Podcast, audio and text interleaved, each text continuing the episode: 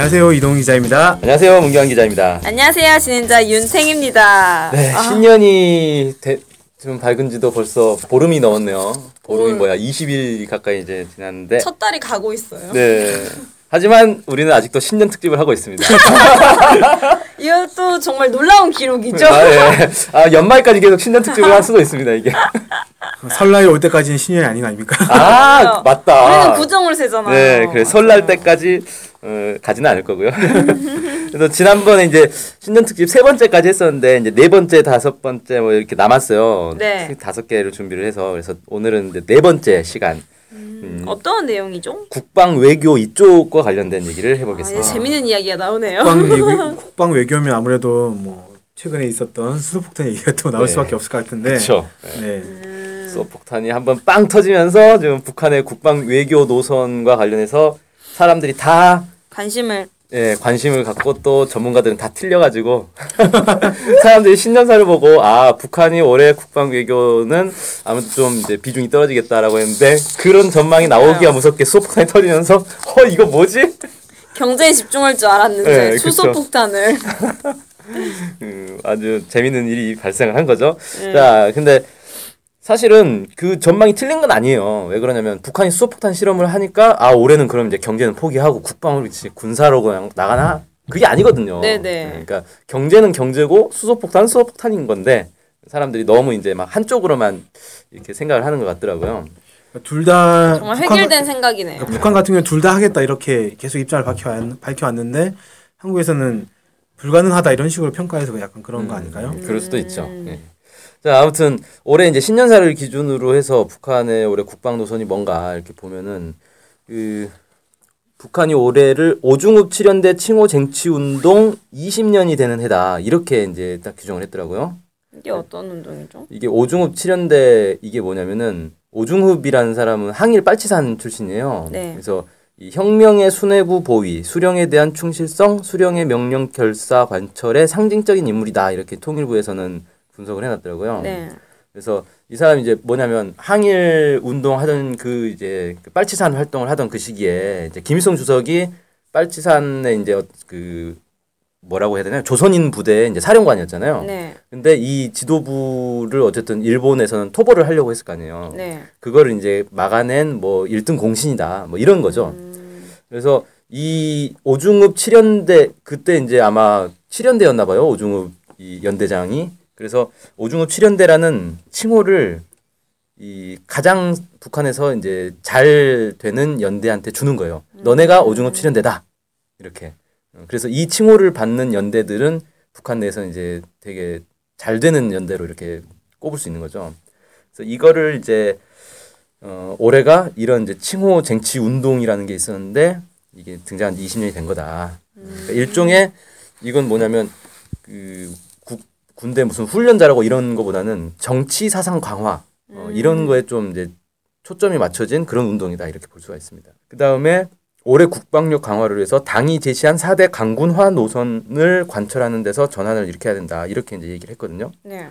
이 4대 강군화 노선이 뭔지가 사실 약간 미스테리예요. 어, 아직까지 나온 게 없는 건가요? 그런데 최근에 제가 이제 그 발견을 했어요. 근데 이게 뭐 어디 국정원에서도 전혀 모르고 언론에서도 이 4대 강군화 노선이 뭔지에 대해서는 전혀 보도를 못 하더라고요. 근데 그 최근에 얼마 전에 저기 정창현 교수 국민대 교수인데 네. 그분이 자기 페이스북에 올린 걸 제가 보고 알았어요. 아, 4대 강군화 노선이 뭐 이거구나. 알았는데 이제 뭐냐면 정치 사상 강군화, 도덕 강군화, 그다음에 이 두 가지가 더 있는데 아 까먹었습니다 제가. 다종 다병종 강군화인가? 그래서 다양한 종류의 이 군을 만들어서 강군화를 하겠다. 음, 그 다음에 또 하나 더 있었는데 뭐 그런 거예요. 네. 음, 이런 식으로 해서 강군을 만들겠다라는 게 어, 있습니다. 자 그 다음에 그러니까 이것도 보면은 훈련 뭐 많이 하고 무기 잘 만들고 이런 것보다 정치 사상 강군, 도덕 강군 이런 걸 얘기하는 거 보면 군인들의 어떤 정치 사상 문제 이런 것들을 북한에서는 상당히 중요하게 보고 있다. 뭐 이렇게 좀 얘기를 할 수 있겠죠.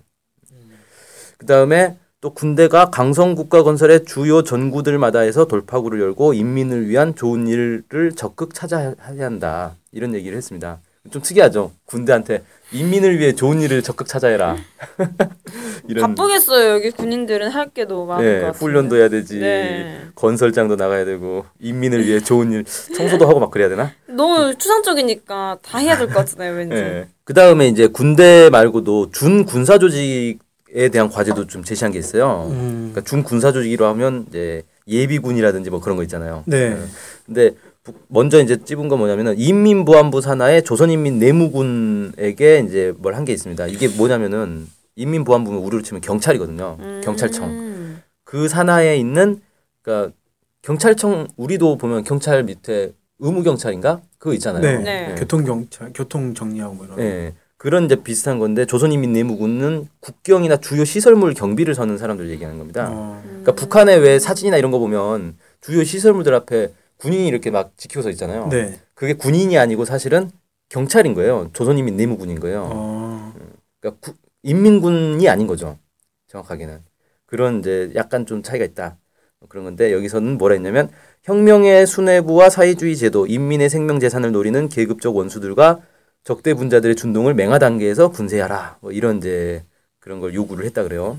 음, 그럼 북한에서는 그 뭔지 모르겠지만 아무튼 뭐 그 주요 시설물이나 이런 데에 대한 테러라든지 이런 것들을 우려한다 이렇게 해석할 수 있는 건가요? 음, 이건 뭐 반세기 넘게 항상 그래왔죠. 아, 이번에 특별히 뭐 어, 뭔가 테러가 예상- 예상된다 뭐 그런 건 아니고 음, 음, 항상 이런 이제 조심해야 된다, 각성을 해야 한다 이런 얘기는 뭐 거의 매번 해야 합니다. 네. 그 다음에 이제 우리 예비군에 해당하는 게 노농저기군과 붉은 청년 근위대가 있어요. 음, 여기는 이제 전투 정치 훈련을 강화하고 향토 방위를 위한 만단의 전투 동원 준비를 갖출 것 뭐 이런 것들을 요구를 합니다. 그래서 우리로 치면 이제 예비군이나 아니면 민방위 뭐 이런 개념인 거죠. 근데 여기는 우리하고 좀 달라요. 우리는 예비군은 잘해야 소총 쏘고 뭐 음. 그러잖아요. 네. 네. 뭐 민방위는 아예 총은 잡지를 않죠. 민방위 모여서 이제 주로 이제 소화기 뭐 하는 거, 응급처치법 이런 거 배우고 그러는데 여기는 예비군들이 그 장갑차 몰고 다니고 막 그래요. 트랙터에다가 미사일 달고 다니고 대박이네요. 네. 아주 무시무시합니다 여기는. 그 다음에 이제 군수공업 부문에 대해서도 군자리 혁명 정신을 발휘하여 적들을 완전히 제압할 수 있는 우리식의 다양한 군사적 타격 수단들을 더 많이 개발 생산할 것을 이제 뭐 지시를 합니다. 군자리 혁명 정신이란 게 뭔가요? 군자리가 좀 이상하죠. 군자리? 군대하고 뭐 관계 있나? 무슨 군발이 말인지- 같아요. 군발이? 무슨 말인지 모르겠는데. 네. 비슷하네요. 여기가 지명이에요. 지명 리. 아, 군자리. 군자라는 리. 예.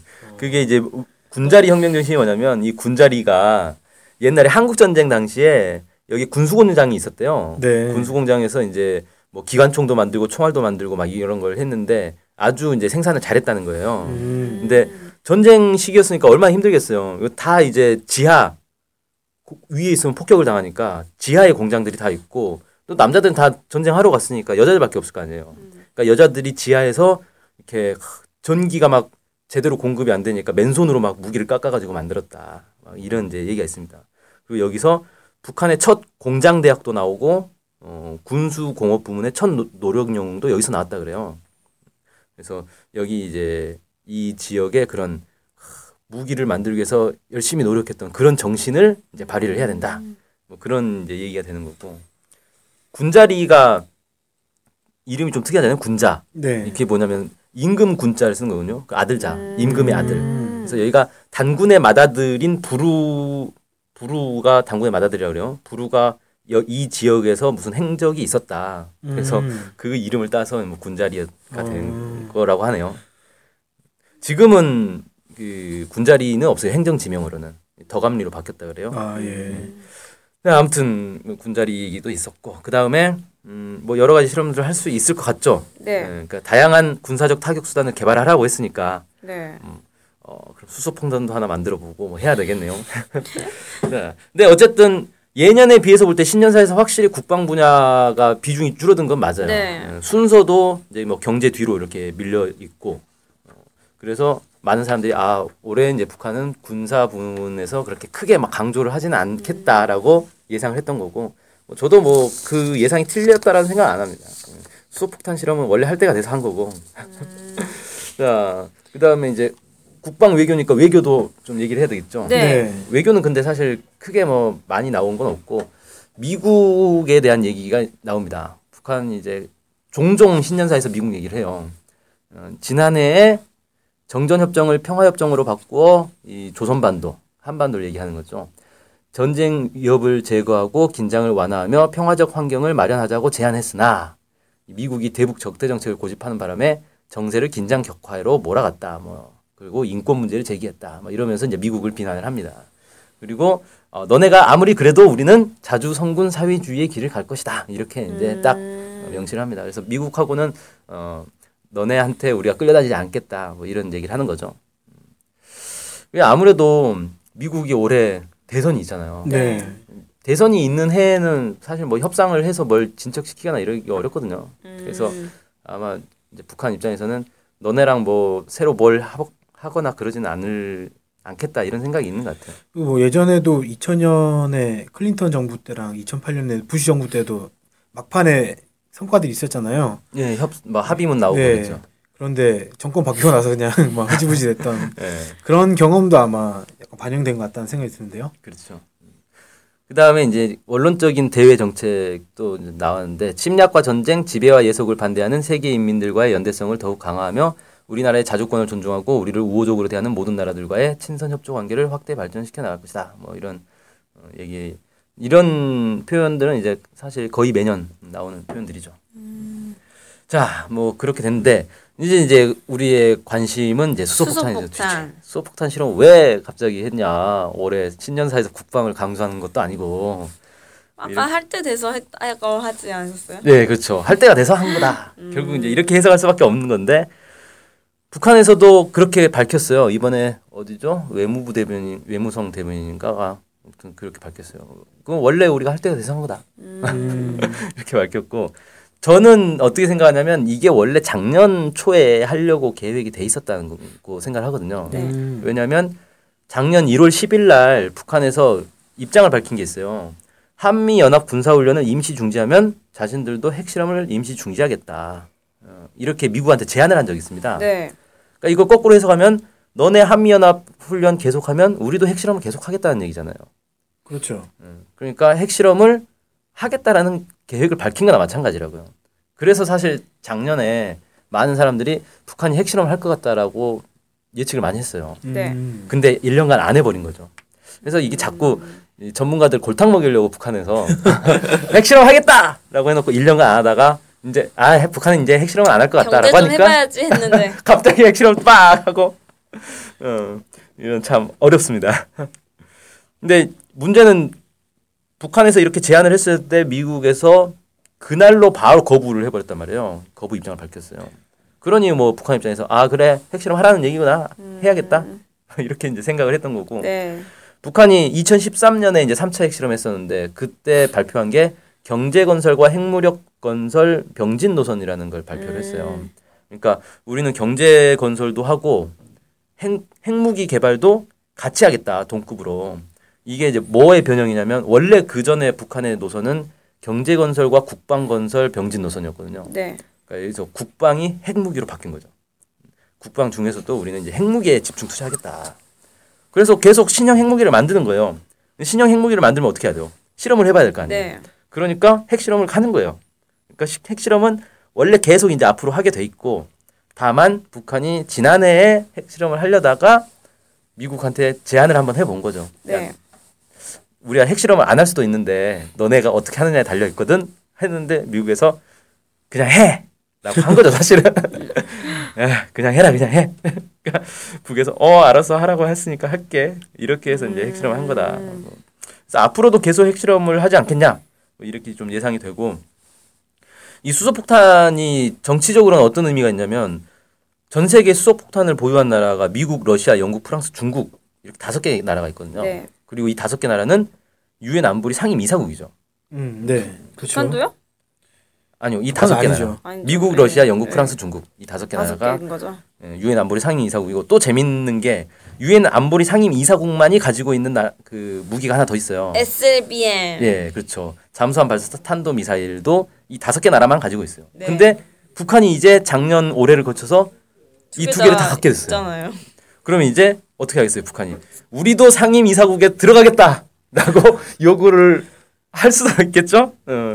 아, 유엔의 큰 이제 파장이 일것 같은 생각이 드는데. 아, 예. 물론 그런 요구를 할 것 같지는 않고 네. 한다고 해서 받아주지도 않겠지만 여기에 지금 원래 유엔 안보리 상임이사국에 일본이 들어가려고 그렇게 로비를 많이 하고 있잖아요. 음, 일본이 둘 다 갖고 있나요? SLBM이 있나요? 일본? 아니요, 일본은 핵무기도 없고 그쵸. SLBM도 없죠. 하지만 일본이 자기들도 크, 세계 경제 중요한 나라인데 우리도 이제 들어가야 되지 않냐. 세계 암이에요.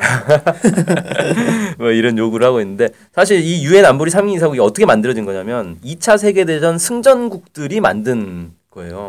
예. 그렇죠. 미국, 러시아, 영국, 프랑스, 중국 이게 다 승전국들 아닙니까? 그러니까 독일은 아무리 국력이 세도 여기 못 들어가는 거예요, 절대. 음, 일본도 마찬가지고. 이게 패전 국가니까 이탈리아도 네, 네. 그런 건데 어쨌든 2차 세계 대전 이후에 유엔 중심의 이 국제 질서가 이제 좀 낡았고 유엔 안보리가 사실상 아무 역할을 못 하잖아요. 네. 좀뭐 중동 지역에서 맨날 치고받고 싸우는데 유엔 안보리가 뭘 합니까? 아무도 못 하죠. 네. 그러니 유엔을 중심으로 한 이 국제 질서는 더 이상 받아들일 수 없다. 이게 이제 북한의 입장이다. 그러니까 북한이 그 전부터 유엔의 이 한계, 유엔 개혁의 필요성 이런 것들 계속 지적을 했었거든요. 네. 그 사실 북한 입장에서 아니 우리가 저 다섯 개 나라들하고 동급인데 왜 우리를 안 끼워주냐 기분이 좀 나쁘다 이거죠. 어, 기분 나빠서 나는 질소 폭탄까지 개발했어. 질소로 폭탄을 만들면 정말 천재가 될 거야. 비료가 쏟아지는 거 아닙니까? 아무튼 이런 이제 수소 폭탄 실험 때문에 이 국제 질서에도 상당한 이제 충격이 올 수밖에 없고 이거는 박근혜 대통령도 그렇게 얘기를 하더라고요. 지난번 이제 수소 폭탄 실험 발표하기 전에 네. 회의를 했죠. 국가안전보장회의를 바로 네. 했어요. 아무래도 수소 폭탄인 것 같다 이거죠. 동북아의 안보 지형을 뒤흔들고 북한 핵 문제의 성격도 근본적으로 변화시킬 가능성이 있다. 이런 식으로 이제 딱 지적을 했습니다. 박근혜 대통령이 참 이 국제사회의 눈, 이 질서를 본 눈이 있는 것 같아요. 수소폭탄 실험이 어떤 이제 서- 의미가 있는지를 잘 분석을 했더라고요. 네, 근데 국내로는 그 눈을 안 돌리시나 봐요. 주로 해외로 하여튼 뭐 북한에 그 제가 이번에 또 주말에 어떤 분이 강연을 해주셔서 갔다 왔는데 예. 우리 경제에 집중한다는 건 착각이었고 북한은 헌법에서 그 국방 쪽을 충실하게 하는 거는 법으로 나라의 그 법으로 되어 있다. 핵부요국이라고 돼 있죠 헌법에. 네. 또 그런 얘기가 또 생각이 나는데 어쨌든 뭐 수소폭탄을 실험으로 어, 경제와 군사, 외교, 국방 그 언어도 놓치지 않겠다는 북한의 좀 신년사 이렇게 좀 정리를 해봐도 될까요? 아 예. 아우 정리를 아주 잘하시네요. 맞습니다. 그럼 좀 놀라운 보름이 지나도록 계속되고 있는 신년 특집 다섯 번째는 다음 이 시간에 다음 이 시간에 돌아오겠습니다. 안녕히 계세요. 안녕히 계세요.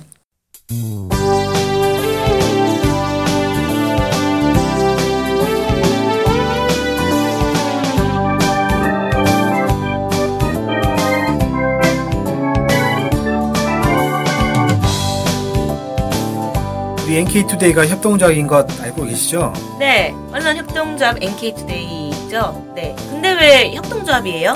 협동조합은 지분과 상관없이 조합원 모두가 동일한 권리를 갖는 민주적인 조직 형태거든요.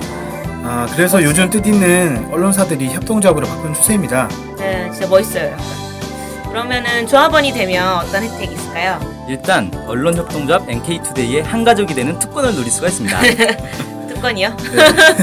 네. 예. 그리고 각종 행사나 강연, 도서 판매 등에서 할인 혜택을 받을 수 있습니다. 네. 그럼 조합원에 가입하려면 어떻게 해야 돼요? 저희 홈페이지에 조합원 가입 안내가 자세히 나와 있으니까 한번 보시고요. 전화나 이메일로 연락 주시면 친절히 안내해드리겠습니다. 물론 조합원에 가입하시려면 출자금과 월 조합비를 준비하셔야 합니다. 아, 그렇군요. 어쨌든 북한 소식을 정확히 보도해서 통일을 앞당기는 언론 협동조합 NK투데이의 조합원이 꼭 되어주세요. 그리고 조합원 가입이 부담되시면 유료 구독자로 가입하셔도 좋습니다. 혜택은 똑같습니다. 자세한 내용은 nktoday.kr로 들어오셔서 확인하십시오.